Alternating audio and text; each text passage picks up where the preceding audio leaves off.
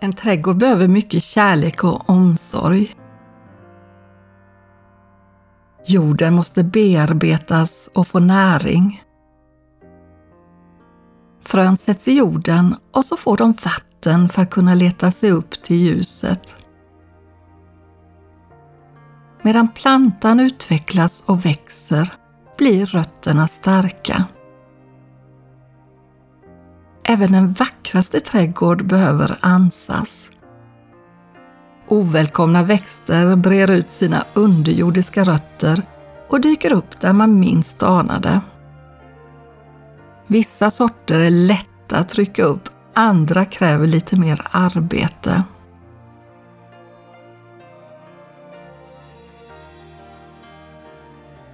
Guds trädgård fick namnet Edens lustgård. Lyssna.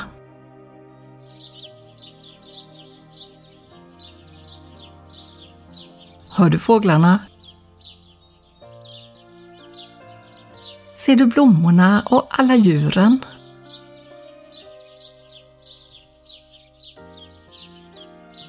Känner du den ljumma vinden i ansiktet? Åh, vad det doftar gott! Allt andas liv och harmoni mellan Gud, människor, djur och natur. Människan skulle förvalta lustgården.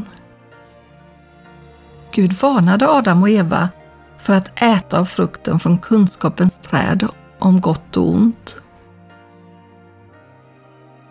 Det skulle medföra död Hur gick det? Ormen lockade och sa, har Gud verkligen sagt? Åh nej, ni ska inte dö.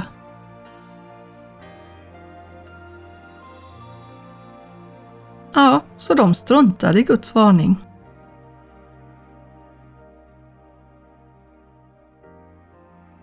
Guds medarbetare tog själva kommandot över planeten och sina liv.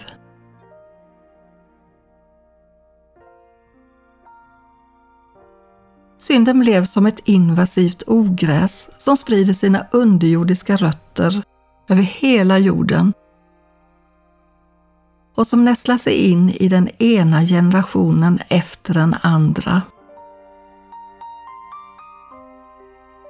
Och Moder Jord suckar suckar och våndas och håller på att slitas ut som ett par utnötta jeans.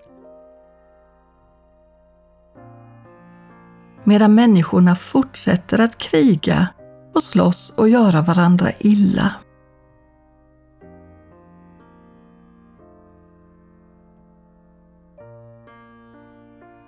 Panik sprider sig över att jorden går mot sin undergång. Har Gud verkligen sagt?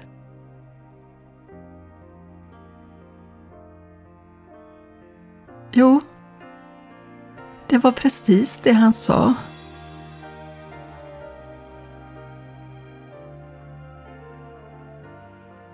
På grund av detta sände Gud sin son Jesus Kristus. Inte för att döma världen, utan för att rädda den. Han kom för att hjälpa och ställa till rätta.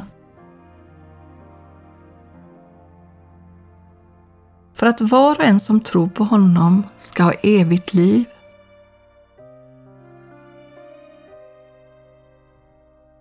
Därför är Gud mycket angelägen om ditt hjärtas trädgård. Han kan ge nytt liv genom sin ande så att du kan bli den Gud skapade dig till att vara.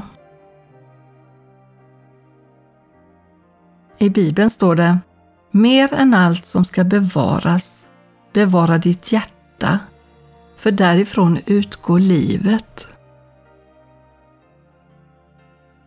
Hmm. Bevara hjärtat, därifrån utgår livet. Gud börjar trädgårdsarbetet med en hjärttransplantation.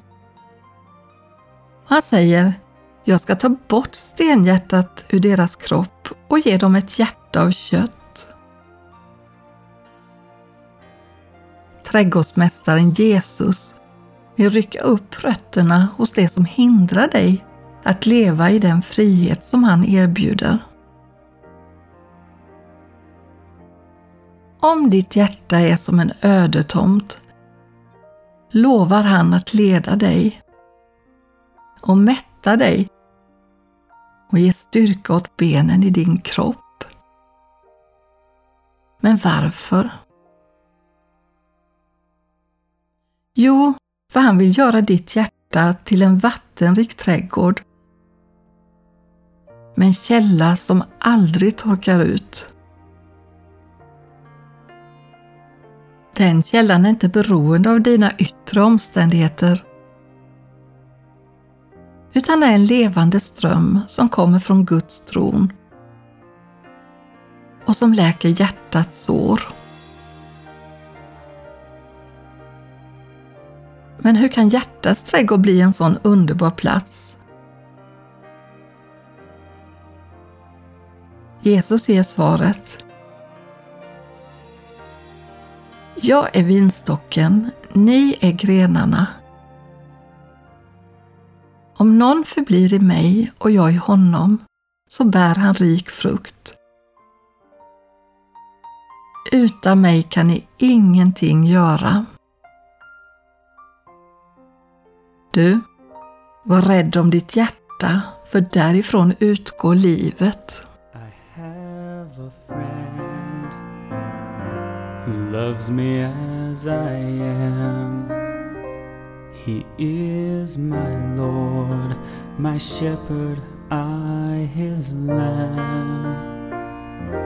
I have a friend who wants the best for me. He knows my soul and sees all I can be. He came to show us how to